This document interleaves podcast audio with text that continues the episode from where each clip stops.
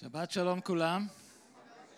אז אם יש לכם את ספר הכתובים, בואו נפנה למרקוס אה, פרק ו', פרק 6. היום אנחנו נתמקד במרקוס פרק ו', פסוקים 14 עד 29. בשיעורים האחרונים אנחנו למדנו על פועלו של ישוע אה, כאשר התלמידים התלוו אליו, בשבת שעברה למדנו אה, על הפועל של התלמידים כאשר ישוע שלח את התלמידים ונתן להם סמכות והם הלכו בלי ישוע אבל במידה מסוימת עם ישוע והם פעלו גבורות והאדון השתמש בהם בצורה מדהימה. ואז יש לנו את הסיפור הזה שאיכשהו נכנס ומיד לאחר מכן יש גם את ההמשך של ה... של הפועל של ישוע עם התלמידים שלו כאשר הוא מאכיל את החמשת אלפים. אז יש לנו את הסיפור הזה בין שני האירועים האלו. אז מה שהייתי רוצה שנעשה זה פשוט שנקרא את הקטע אה, ואז נתפלל ואני רוצה לחלק כמה מחשבות. מרקוס פרק ו' ונקרא מפסוק 14. המלך הורדוס שמע על כך שכן שמו של ישוע נודע ברבים ויש שאמרו יוחנן המטביל קם מן המתים ולכן פועלות בו הגבורות. אחרים אמרו זה אליהו ואחרים אמרו נביא כאחד הנביאים. כששמע הורדוס אמר זהו יוחנן הוא אשר אני ערפתי את ראשו קם לתחייה. שהרי הורדוס עצמו שלח לתפוס את יוחנן וכלה אותו בכלא על דבר הורדיה אשת פיליפוס אחיו אשר הוא נשא לאישה כי יוחנן אמר לאורדוס אשת אחיך אינה מותרת לך. על כן שנאה אותו אורדיה ורצתה להרוג אותו אך לא יכלה משום שאורדוס פחד מיוחנן ושמר עליו ביודעו שיוחנן איש צדיק וקדוש. הוא היה שומע את דבריו ברצון אף כי בא במבוכה רבה בשומעו אותם. שעת הכושר הגיעה כאשר ביום הולדתו ערך הורדוס משתה לגדוליו ולשרי האלפים ולראשי הגליל אז נכנסה בתה של הורדיה ורקדה ומצאה חן בעיני הורדוס והמסובים איתו. אמר המלך אל הנערה בקשי ממני מה שתרצי ואתן לך הוא גם נשבע לה מה שתבקשי ממני אתן לך עד חצי המלכות. יצאה ואמרה לאמה מה אבקש? השיבה אמה את ראש יוחנן המטביל. איזו אימא. היא נכנסה מיד אל המלך וביקשה, אני רוצה שתיתן לי עכשיו בקערה את ראש יוחנן המטביל. התעצב המלך מאוד, אך בגלל השבועה ובגלל המסובים לא רצה להשיב את פניה ריקם. מיד שלח המלך אחד מן השומרים וציווה להביא את ראשו. הלך השומר וכרת את ראשו בכלא. לאחר מכן הביא את ראשו בקערה ונתן אותו לנערה והנערה נתנה אותו לאמה כאשר שמעו תלמידיו באו ולקחו את גווייתו ושמו אותה בקבר. בוא נתפלל. אבינו שבשמיים אנחנו מודים לך, מודים לך על דברך ואנחנו מודים לך שפועלו של ישוע היה כל כך הרבה שאם היו מתעדים כל דבר, אי אפשר היה להכיל את הספרים בעולם. ואנחנו יודעים שבדברך כל דבר שנמצא שם יש לו מטרה. ואנחנו מודים לך שגם היום, דרך הקטע הלא פשוט הזה, אתה רוצה גם לדבר אלינו. אני מתפלל שתפתח את ליבנו לקבל ממך. תן שדברך חי יפעל בתוכנו, יקרב אותנו אליך, ישנה אותנו. אני מודה לך על ההזדמנות לעמוד לפני הקהילה ולהכריז את דברך. ברך אדוני אלוהים את הרגעים האלו שיש לנו עכשיו, ותן לנו את היכולת להתרכז ולקבל ממך. אני מתפלל בשם ישוע המשיח.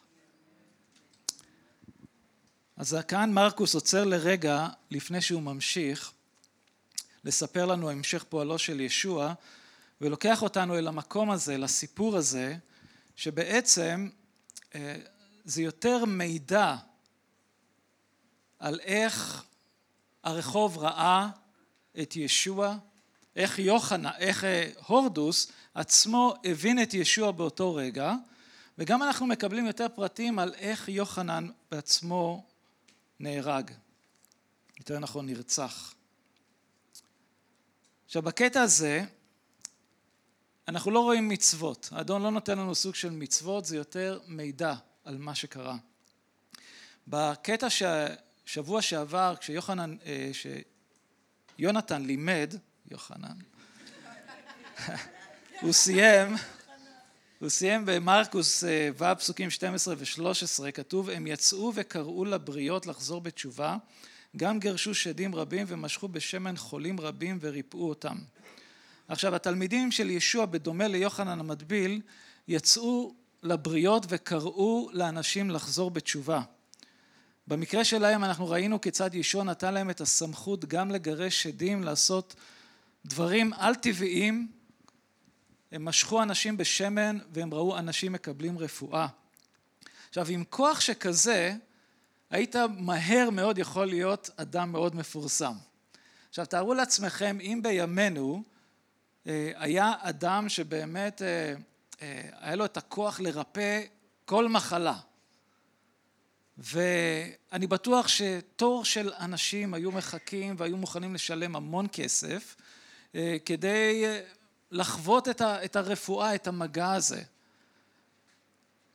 אבל כשאתה בא עם הכוח הזה ואתה בא עם המסר של קריאה לחזרה בתשובה, זה כבר משהו אחר.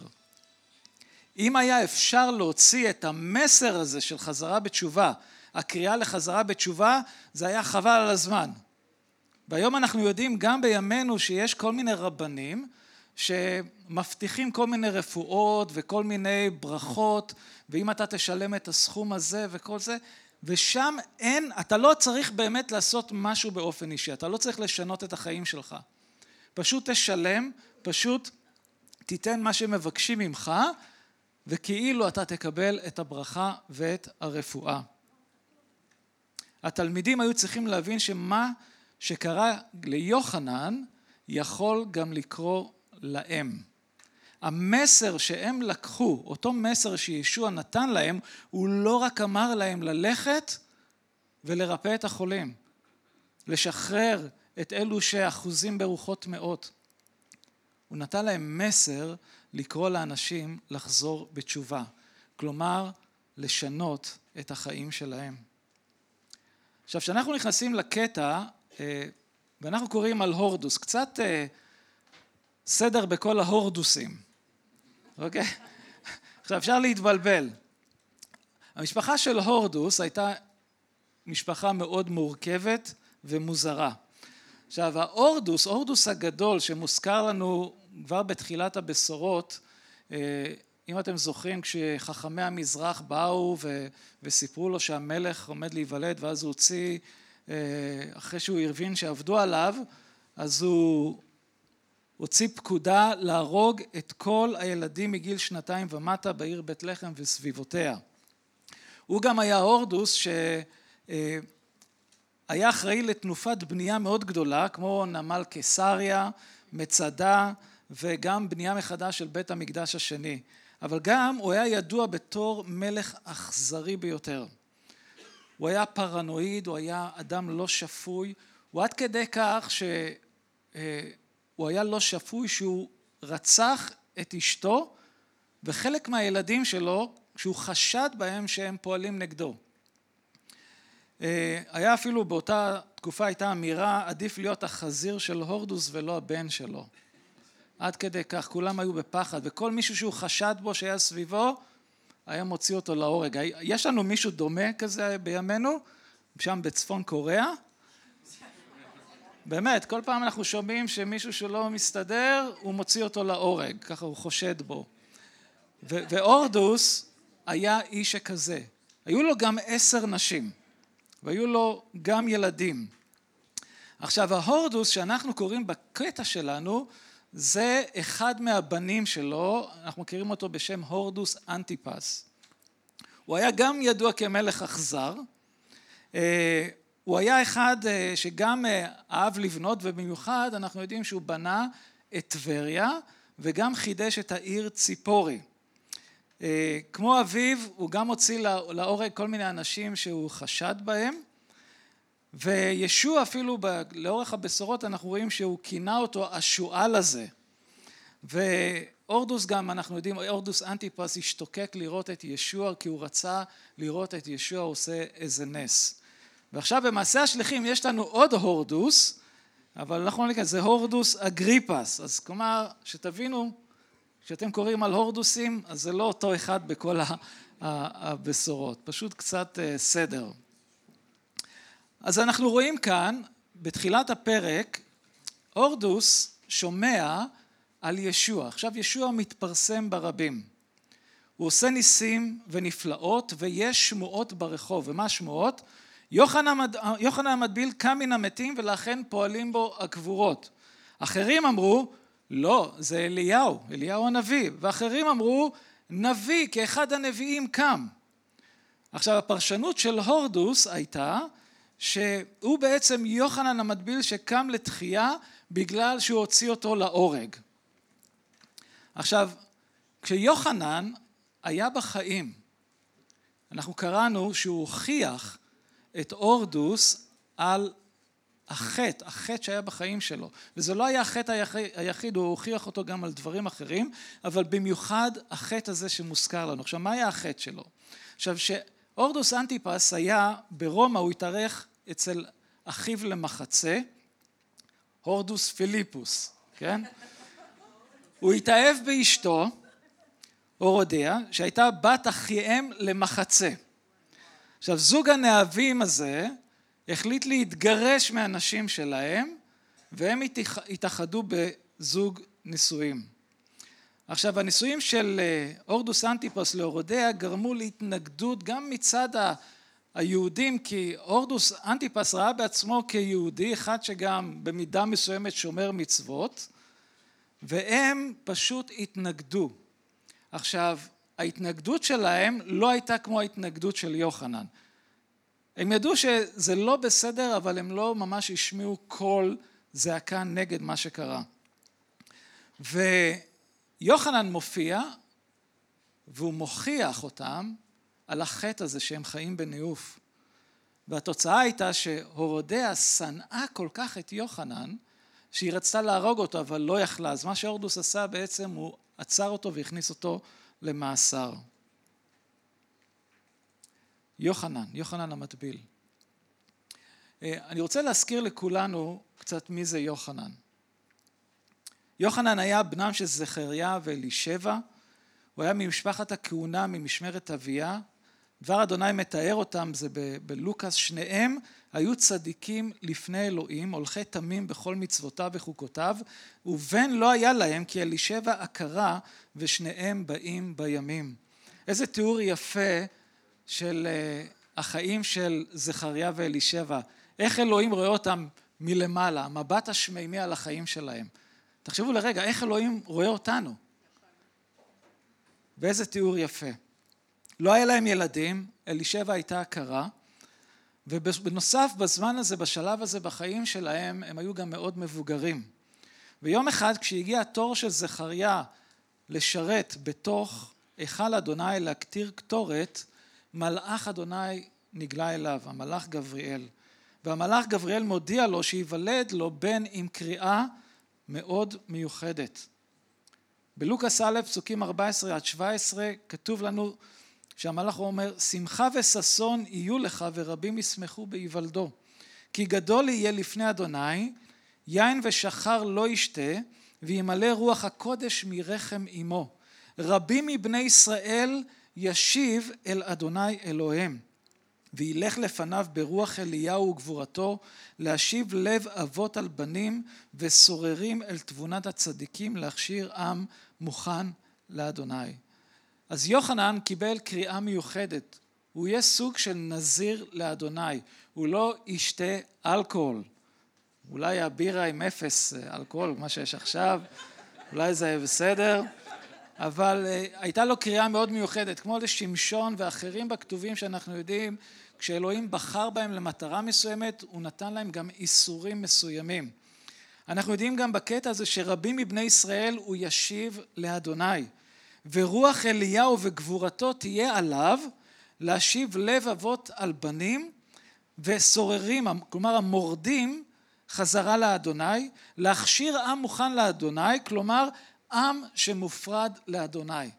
איזו קריאה על תינוק שרק עומד להיוולד, עוד לא נולד אפילו. יוחנן כילד, כתוב לנו שהוא בילה את הזמן שלו במדבר. כתוב בלוקאס א' פסוק שמונים, והילד גדל והתחזק ברוח בהיותו במדבר עד יום הראותו לישראל. עכשיו, ילדים קטנים, לא, אתה לא לוקח אותם למדבר. ופה אנחנו רואים את יוחנן מופרד לאלוהים במדבר, לא נמצא במקומות, בערים, איפה שכל האקשן נמצא, וכל, פשוט במדבר, גדל שם ברוח, ועד היום שהוא הופיע לישראל. כתוב לנו במתי ג' ארבע, לבושו היה משיער גמלים וחגורת אור על מותניו ומאכלו חגבים ודבש היער. סוג של סגנון חיים די, אה, די מעניין. אה, לא מזמן קיבלתי אה, אימייל ממישהו שהוא רוצה לבוא לקהילה שלנו והוא כתב אני נביא. עכשיו, אם יבוא מישהו כזה ש... לבוש בשיער גמלים וחגורת אור, מאכלות חגבים, דברים כאלה, אז אולי אפשר לשקול. אבל המסר שלו היה, שובו בתשובה כי קרבה מלכות השמיים. וכשהוא מגיע, כשהוא מופיע בישראל, זה המסר שהוא מכריז. וכל ירושלים, כל יהודה, כל כיכר הירדן, באו אליו ונטבלו כשהם מתוודים על חטאותיהם. גם הפרושים והצדוקים באו להתאבל אצלו. יוחנן השתמש במילים קשות נגדם, הוא אומר להם ילדי צפעונים. הוא דיבר על משפט אלוהים שיבוא על החוטאים וקרא לעם לעשות פרי ראוי לתשובה. וכשהעם שומע את זה, שתבינו, מה שקורה כאן זה לא רגיל, כי לא היה, שנים רבות לא היה נביא בישראל. ופתאום מופיע מישהו ומכריז מסר שכזה, וזה נוגע בעם. משהו קורה מבפנים, משהו מעורר אותם לחזרה בתשובה. אם מישהו יבוא ויגיד לך ילדי צפעונים, אתה איכשהו תתנגד, לא, אבל שם היה איזה משהו, הם ראו משהו ביוחנן שהם לא ראו במנהיגים שלהם, לא ראו את זה בדור שלהם. והם אומרים, ה, אומרים לו, אם כן, מה עלינו לעשות? אתה קורא לנו לחזור בתשובה, מה עלינו לעשות? והוא נותן להם דברים מאוד פרקטיים, הוא אומר, מי שיש לו שתי כותנות, יחלוק עם מי שאין לו, ומי שיש לו מזון יעשה כן גם הוא. למוכסים הוא אומר, אל תגבו יותר ממה שנקבע לכם, לאנשי הצבא, אל תעשקו איש ואל תגזלו ויסתפקו במשכורותיכם. אם אנחנו חושבים על זה, אנחנו נראה שיוחנן המטביל הוא הנביא האחרון בתנ"ך. כי התנ"ך ניבא עליו שהוא יבוא. הוא הנביא האחרון. עכשיו אנחנו יודעים גם שיוחנן, כשהוא עושה את הדברים האלו, והעם חווה את מה שקורה, הם התחילו לחשוב שאולי יוחנן הוא המשיח, אבל הוא הבהיר בצורה מאוד ברורה שהוא לא המשיח. אפילו במקום מסוים הם שואלים אותו בצורה ישירה, האם אתה המשיח, אליהו הנביא או אחד הנביאים? תשובתו של יוחנן הייתה לא, אני לא אחד מהם. מה שכן הוא אמר, אני קול קורא במדבר, פנו דרך אדוני. אני לא צריך כותרת, אני לא צריך שם. אני סך הכל קול קורא במדבר. אני כאן לפנות את הדרך לאדוני. הוא ממשיך לומר להם בלוקאס ג' 16 ו-17, אני אמנם מטביל אתכם במים, אבל בוא יבוא החזק ממני, אשר אינני ראוי להתיר את שרוך נעליו, הוא יטביל אתכם ברוח הקודש ובאש, בידו כלשון המזרה לנקות את גרונו ולאסוף את החיטה אל האסם שלו, אך את המוץ ישרוף באש בלתי נכבדת. יוחנן קרא לכולם לחזור בתשובה, והוא אמר באופן ברור, אני לא המשיח. כשהמשיח יבוא, אותו אחד, אני לא ראוי להתיר את שרוך נעליו. הוא קרא לכולם לחזור בתשובה, ולא משנה מה היה המעמד שלהם, אם זה היה פועל פשוט, או אפילו מישהו שהוא מושל. במקרה של הורדוס ואשתו אורדיה, הוא אמר לו, אשת אחיך אינה מותרת לך. ואנחנו רואים ש, שבהורדוס הייתה איזו מידה של יראה. כתוב לנו שהוא הבין שיוחנן איש צדיק וקדוש, והוא היה שומע את דברו ברצון. אבל כשיוחנן מוכיח אותם, אנחנו רואים שתי תגובות. שתי תגובות לתוכחה שלו. ואני חושב שאנחנו יכולים ללמוד משתי התגובות האלו. במקרה של אורדיה, הייתה שנאה כלפי יוחנן עד כדי כך שרצתה להרוג אותו, ובסופו של דבר כן היא הצליחה. במקרה של הורדוס הייתה סוג של יראה והכרה ביוחנן שהוא צדיק וקדוש, ולכן היה מוכן להקשיב לו. התוכחה של יוחנן הייתה תוכחה עם קריאה לחזר, לחזרה בתשובה, כלומר לא רק להצביע על משהו שהוא לא בסדר, אלא קריאה להשתנות. חזרה בתשובה אמיתית זה לא רק לבוא ולהגיד למישהו, מה שאתה עושה זה לא בסדר, נו נו נו. אלא הקריאה לחזרה בתשובה זה לחזור לאדוני, זה לחזור לדרכי אדוני. ויש לנו את הורדוס שהיה מקשיב לתוכחה, אבל לא היה מוכן להשתנות. שימו לב במרקוס ו' פסוק עשרים, כתוב לנו על הורדוס, הוא היה שומע את דבריו ברצון, אף כי בא במבוכה רבה בשומעו אותם. הוא היה מוכן להקשיב לתוכחה של יוחנן, ואפילו המילה פה שמופיעה למבוכה, כלומר זה מישהו שהרגיש סוג של בושה, היה בו איזה ספק, הוא לא ידע באיזה דרך ללכת, מה להחליט לעשות. יצא לכם פעם ששמעתם אולי מסר מהכתובים שהצביע על איזה משהו בחיים שלכם, אלוהים מצביע על משהו בחיים שלכם שאתם יודעים שזה לא בסדר ואתם מרגישים לא נוח. זה סוג כזה של בושה, סוג כזה של מבוכה. וזה אלוהים פועל. רוח אלוהים פועל בנו, הוא מצביע על דברים מסוימים בחיים שלנו. אבל שם זה נעצר. זה לא מוביל לשינוי. אני תמיד קצת, אה, זה מעלה חיוך כשאני רואה ראשי ארגוני פשע שנפגשים עם רבנים ושמים כיפה ו, והם אה, רוצים את הברכה. אבל אתה, אתה יודע שהם לא באמת באים להשתנות. אוקיי, אלוהים, איך אתה יכול לברך אותי? איך אני יכול לקבל ממך? ולמרבה הצער יש לא מעט אנשים שמשתייכים לקטגוריה הזו, שהם שומעים תוכחה, הם מרגישים תחושה של אי נוחות ובושה, הם יודעים שיש משהו באורח חיים שלהם שלא נכון לפני אלוהים, אך לא מוכנים לקבל את ההחלטה ובאמת להשתנות.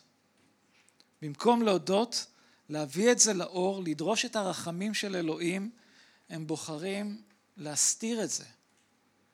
יש את הפסוק ממשלי פרק 28, פסוק 13, שאומר לנו, מכסה פשעיו לא יצליח, ומודה ועוזב ירוחם. זה העיקרון, הרחמים של אלוהים הם עבור אלו שמוכנים להודות. אלו שמוכנים לעזוב. הוא ייתן את הכוח להתגבר על החטא. אבל אם אתה מכסה את זה, אתה לא תצליח. אתם יודעים, כאשר דוד המלך הסתיר את חטאיו, הניאוף שלו עם בת שבע, היא שהייתה אישה נשואה וגם גרימת מוות לבעלה אוריה, אלוהים שלח אליו את נתן הנביא והוא הוכיח אותו על החטא שלו. תגובתו של דוד הייתה חזרה בתשובה. הוא התפלל לאדוני תפילה שמתועדת לנו במזמור תהילים 51. הוא אומר לדוגמה במזמור הזה, חנני אלוהים כחסדך, כי רוב רחמך מחה פשעי. כבסני מעווני ומחטאתי תארני. לב טהור ברא לי אלוהים. יש את הכישלון, יש את הבחירות שאנחנו לפעמים עושים בחיים שלנו שהן לא נכונות. וכאשר יש תוכחה ואתה, ואתה מרגיש שאלוהים מצביע על זה בחיים שלך, אל תסתיר את זה, אל תתנגד לזה. הרחמים של אלוהים שם, לסלוח לנו, ואם אני באמת רוצה להשתנות, הוא ישנה אותי והוא יסלח לי על כל חטאיי. זו הייתה התגובה של הורדוס. התגובה של אורדיה שנאה אותו ורצתה להרוג אותו. לפעמים הקריאה לחזרה בתשובה מעוררת אצל השומעים שנאה ובמקרים מסוימים רצון לנקמה. כאשר יש תוכחה על חטא, תמיד תהיה תגובה נגדית. תמיד יתנגדו. אנשים לא אוהבים לשמוע שהם עשו משהו לא בסדר, שהם חיים בחטא ושהם צריכים לחזור בתשובה. זה לא מסר שאנשים אוהבים לשמוע. אני זוכר שבשירות מילואים שלי הייתי עם אנשים, קבוצה של אנשים מבוגרים, והיה לנו ממש קשר טוב ביחד, ו... ואני זוכר מקרה שבו הם התחילו לדבר בצורה מאוד גסה על חיילת שהייתה שם. ואני יושב איתם ואני שומע את הדברים שהם אומרים, ואני אומר להם בצורה מאוד פשוטה, תגידו, אתם לא מתביישים ככה לדבר? היא יכולה להיות הבת שלכם. והם מסתכלים עליי כולם, ואני... כעס בעיניים, שנאה כלפיי, שאמרתי את הדבר הזה. יש אנשים שלא אוהבים לשמוע כשאתה בא ואומר להם שהם עושים משהו לא בסדר. לאורך הכתובים אנחנו רואים שנביאי אמת כמו אליהו הנביא, ישעיה, ירמיה, לא פחדו ולהכריז את האמת ולקרוא לעם, למנהיגים הדתיים ולמלכים לחזור בתשובה. חלק ממלכי ישראל לא העזו להרים יד על הנביאים, אבל האנשים שהיו סובבים אותם כל כך לא אהבו את זה שניסו לפגוע בהם ופגעו בחלק בהם. בסיפור על אליהו הנביא, אנו רואים שאשת אחאב, איזבל, כעסה מאוד לאחר ששמע שאליהו הרג את נביאי השקר, וכתוב לנו, ותשלח איזבל מלאך אל אליהו לאמור, כה יעשון אלוהים וכה יוסיפון, כי כעת מחר אשים את נפשך כנפש אחד מהם. כשאתה בא ואתה מכריז את המסר של חזרה בתשובה, שאתה מצביע על דברים שלא בסדר, תהיה התנגדות. ויהיו אנשים שישנאו אותך. יהיו אנשים שאפילו ינסו לפגוע בך. הסיפור הזה הוא סוג של שיעור עבור התלמידים של ישוע, שיהיו מצבים שבהם גם אנחנו נחווה התנגדות קשה. ישוע אמר בלוקאס פרק י"ג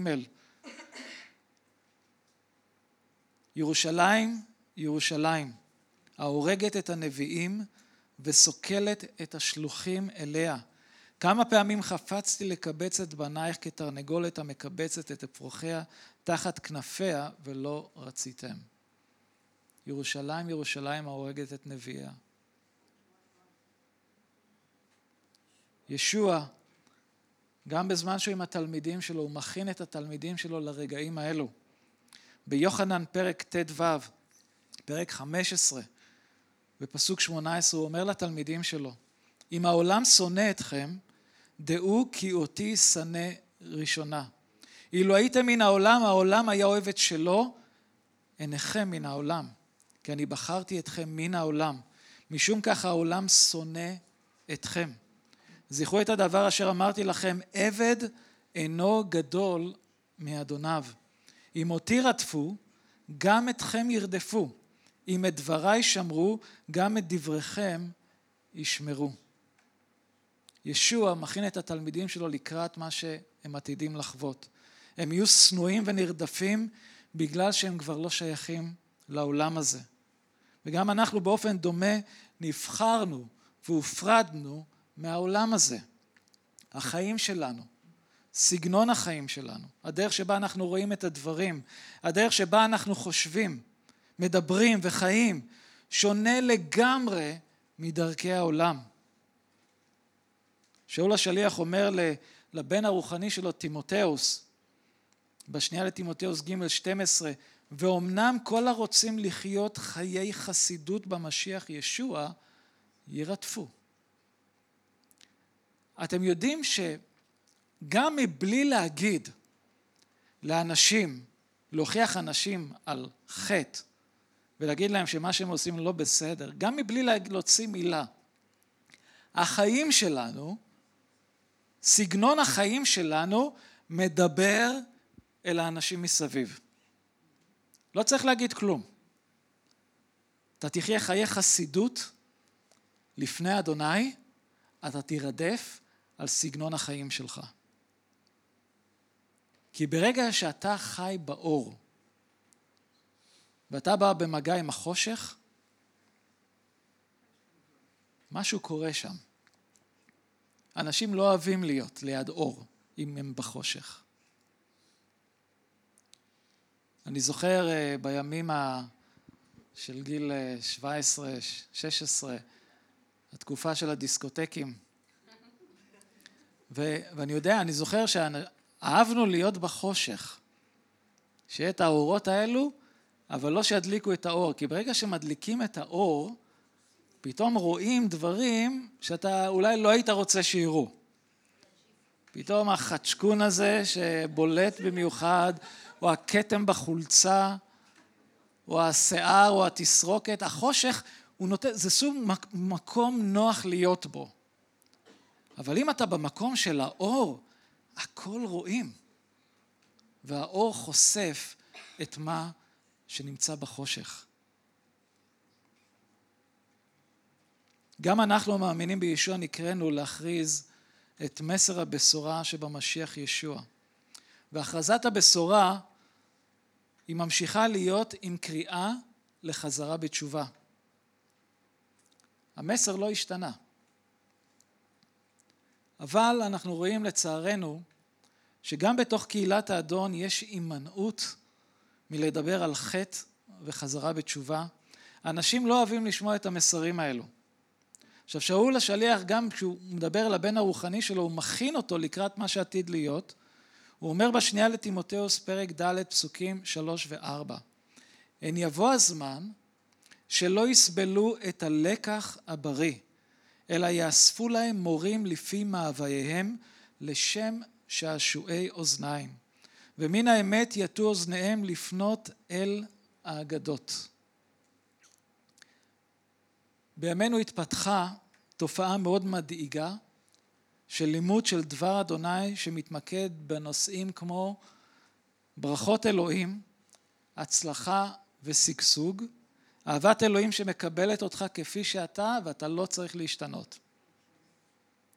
עכשיו הדברים האלו לכאורה הם דברים טובים, מה לדבר על ברכה של אלוהים זה בסדר, לדבר על הצלחה וגם אה, כשאלוהים רוצה לתת לנו להצליח זה בסדר, לדבר על אהבת אלוהים כמובן,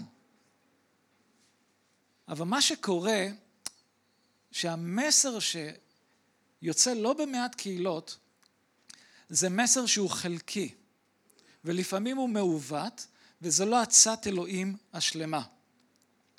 עכשיו אם אנחנו מסתכלים גם באיגרות אנחנו רואים ששאול לא נרתע מלהוכיח על חטא שיש בתוך הקהילה.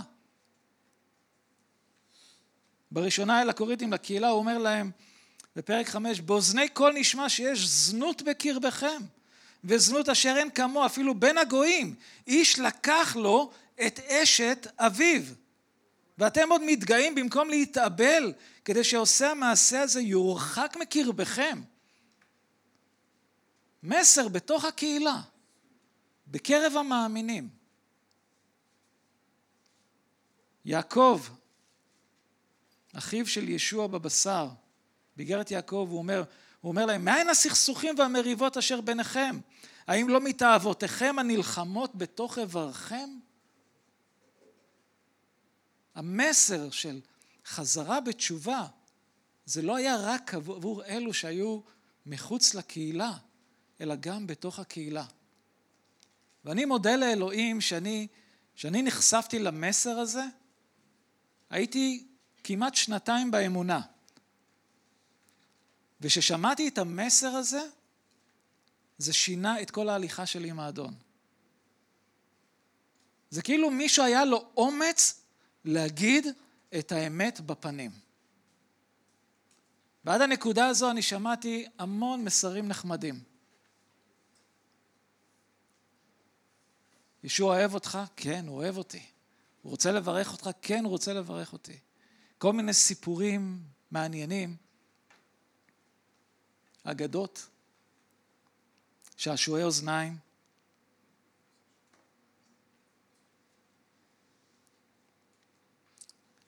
יש סכנה נוספת שאנחנו מתחילים להתפשר באמונה.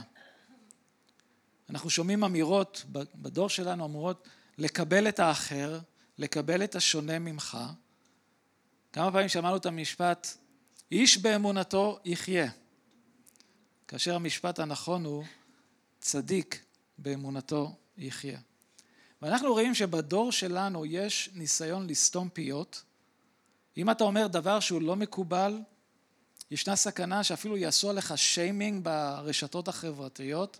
עכשיו בארצות הברית, אירופה וגם באסיה, קהילות משיחיות מאוד נזהרות במילים שהם אומרים מהדוכן, בעמדות שהם נוקטים, עד כדי כך שיש כאלו שהתפשרו במסר ודיללו את המסר של הבשורה.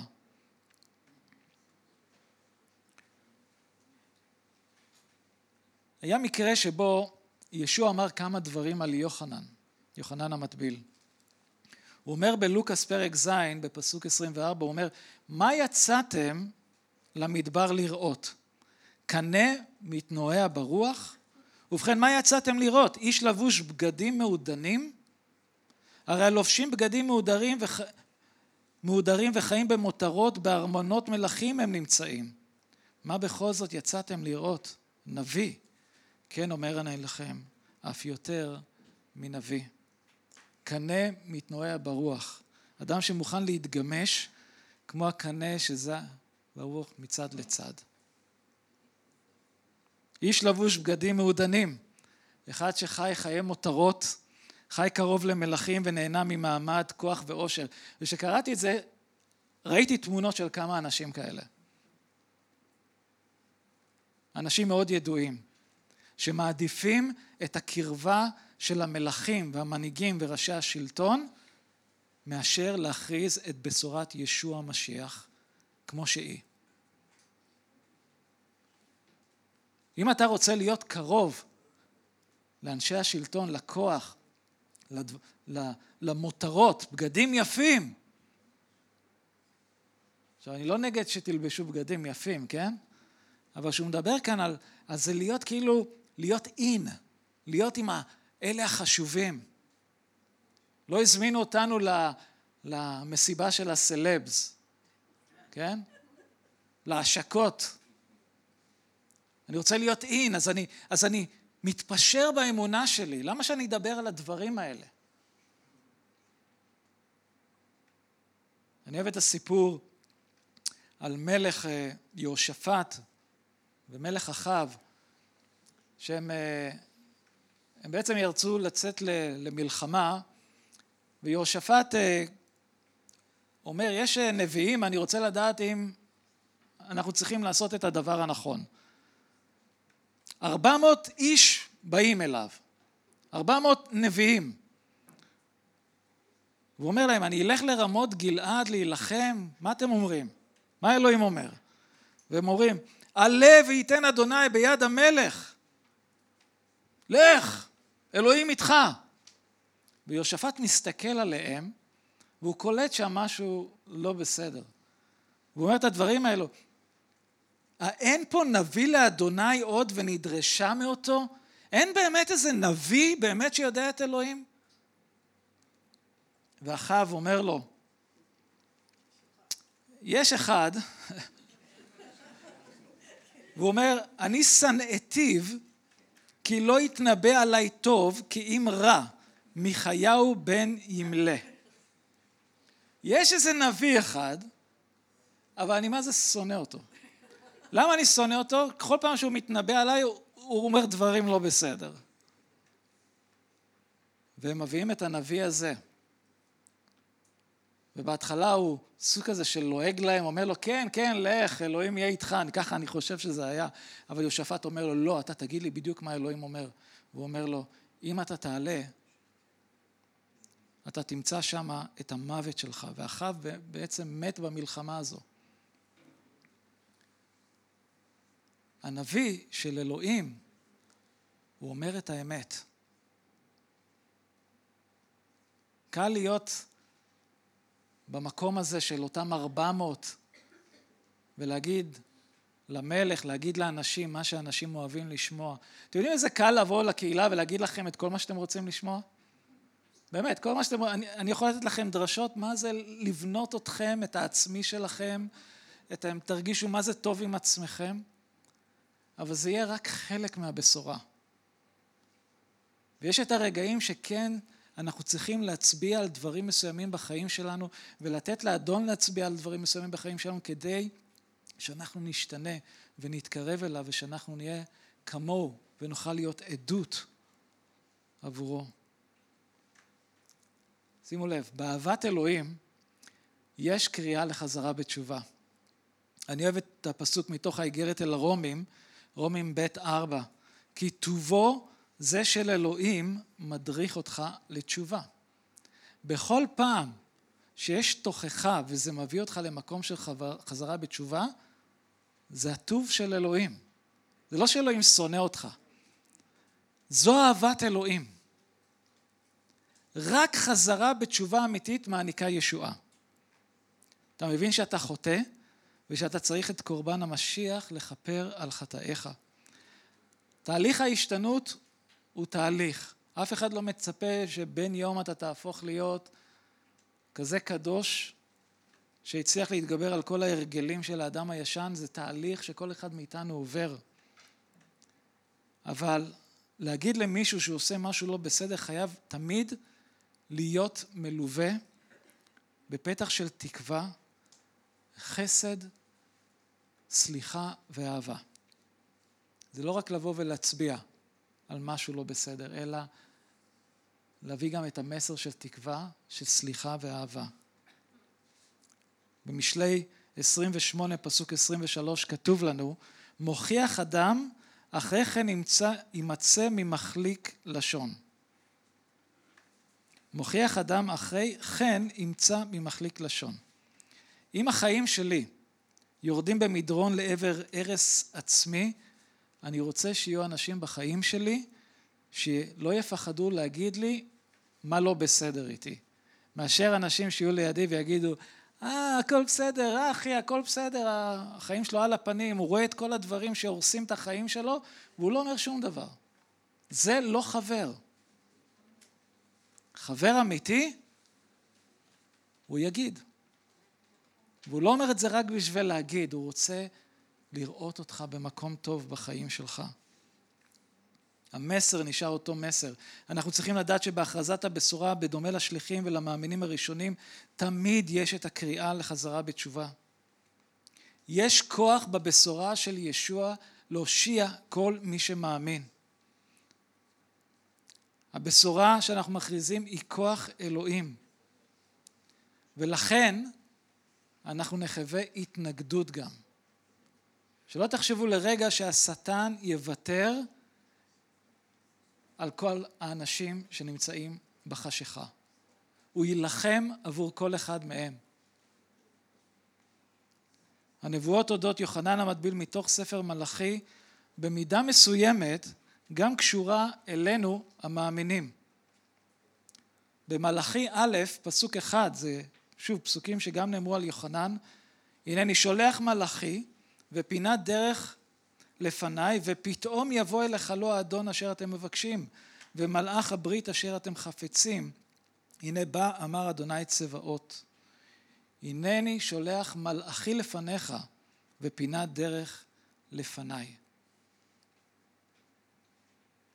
בעת העתיקה היה נהוג, כשמלך או אישיות חשובה עמדו להגיע לעיר, הם היו שולחים שליח או קבוצה של אנשים שהיו מכינים את הדרך. גם היום, למשל, אם ראש הממשלה נוסע לארצות הברית, זה לא שפתאום הוא מופיע ו... היי טראמפ, מה העניינים? יש משלחת לפני זה שיוצאת ומכינה את הכל, את כל הדברים, כדי שהמנהיג יהיה מוכן כשהוא מגיע. יונתן לימד בשבוע שעבר על, ה, על התלמידים שישוע שלח אותם, אבל במקום אחר כתוב לנו שגם ישוע מינה 72. אנחנו לא יודעים את השמות שלהם, אבל 72 תלמידים, והוא שלח אותם גם עם אותה סמכות. ותראו מה כתוב לנו בלוקאס פרק י' פסוק אחד. אחרי הדברים האלה מינה אדון עוד 72 ושלח אותם לפניו, שניים שניים, אל כל עיר ומקום אשר התכוון לבוא לשם. הוא שלח אותם, ישוע עמד לבוא לשם. יוחנן הכין את הדרך לביאתו של ישוע. אני מאמין שאלוהים קרא לנו להכין את הדרך לחזרתו של ישוע. והמסר הוא אותו מסר. מסר של חזרה ותשובה, להכריז את מלכות אלוהים. למרות המוות הקשה של יוחנן המטביל, אלוהים לא היה מופתע ממה שקרה, ואפילו אני חושב גם יוחנן עצמו. לפני שיוחנן הוכנס למאסר, הוא היה מטביל אנשים לתשובה, וגם באותו, במקביל, גם ישוע היה מטביל אנשים, דבר שעורר סוג של בלבול. הם באו אל יוחנן, תלמידים של יוחנן, וסיפרו לו על מה שישוע עושה. הם אומרים לו, רבי, האיש אשר היה איתך בעבר הירדן, ואשר העדת עליו, הנה הוא מטביל והכל באים אליו. יוחנן היו לו תלמידים, ישוע היו תלמידים, שניהם היו מטבילים. רגע, מה, מי, מה? והתשובה של יוחנן מסתכמת במילים האלו, יוחנן ג' שלושים, מן ההכרח שהוא ילך ויגדל ואני אקטן. יוחנן ידע, הוא רק הכלי בידיים של אלוהים להכין את הדרך. והמטרה של אלוהים הייתה זה ש, שישוע יגדל והוא יקטן. וזה בדיוק מה שקרה. ולסיום, זה שיעור עבור התלמידים הראשונים שהמסע העתידי שלהם לא יהיה שונה ממה שקרה ליוחנן המטביל. עכשיו זה לא אומר שכל אחד מאיתנו ימות על קידוש השם, אך יש מחיר אשר יקבל ביטוי בכעס שיבוא כלפינו, בשנאה ואפילו רצון לפגוע בנו. אנחנו ראינו כיצד אה, התגובה לחטא הייתה. כאלו שמרגישים מבוכה, יודעים שמשהו לא בסדר, אך לא מוכנים לעשות משהו כדי להשתנות. ואלו שהתוכחה שגורמת להם להתנגדות, כעס ואפילו רצון לפגוע, אבל תודה לאל שהיו כאלה שנשמעו וחזרו בתשובה וקיבלו חיים חדשים, חיי נצח והגשמת הייעוד של אלוהים בחיים שלנו. אנחנו נקראנו להכריז את בשורת ישוע ולהכין את הדרך לחזרתו של מלך המלכים ואדון האדונים. ורק לסיום להגיד לכם מה היה הסוף של הורדוס, אנחנו מסתמכים על הכתבים של יוסף בן מתתיהו. אורדיה שכנע את הורדוס לפנות לקיסר קליגולה כדי שישנה את המעמד שלו ממושל למלך, וקליגולה דחה את הבקשה והגלה את הורדוס אנטיפס הרחק מגבולות הארץ, ושם עם אשתו הם חיו בגלות ושם סיימו את החיים שלהם. ואפילו יוסף בן מתתיהו מוסיף בדיווח שלו, אומר, אומר עונש, עונש כזה הטיל אלוהים על אורדוס אנטיפס על שום שנשמע לקלות דעתה של אשתו. כפי שידוע, לא הייתה חזרה בתשובה, וככה הם סיימו את החיים שלהם. ואני רוצה לעודד אתכם, אחים ואחיות, כשאדון מצביע על משהו בחיים שלכם, כשהוא מצביע על משהו בחיים שלי, משהו שהוא לא בסדר, ואלוהים יכול לעשות את זה בכל מיני דרכים, זה על ידי קריאת דבר אדוני, אולי על ידי דרשה שאנחנו שומעים, או אפילו על ידי דבר שאלוהים מדבר דרך מישהו אל תוך החיים שלכם. אל תקשו את הלב, תנו לאדון לפעול. זה החסד שלו, זה הטוב שלו, זה האהבה שלו שקוראת לנו להשתנות ולהיות יותר כמוהו. וגם להבין שאנחנו בעולם הזה, אבל לא מתוך העולם הזה, ושיש לנו קריאה להכריז את בשורת ישוע המשיח. ובקריאה הזו יש גם קריאה לחזרה בתשובה. ומי ייתן שבחסד אלוהים אנחנו כקהילה וכל אחד מאיתנו תמיד ניקח את המסר הזה לעולם שכל כך צריך לשמוע.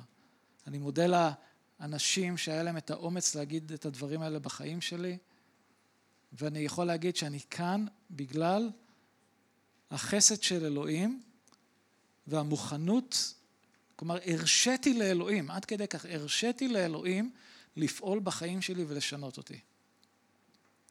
בוא לא נקשה את ליבנו.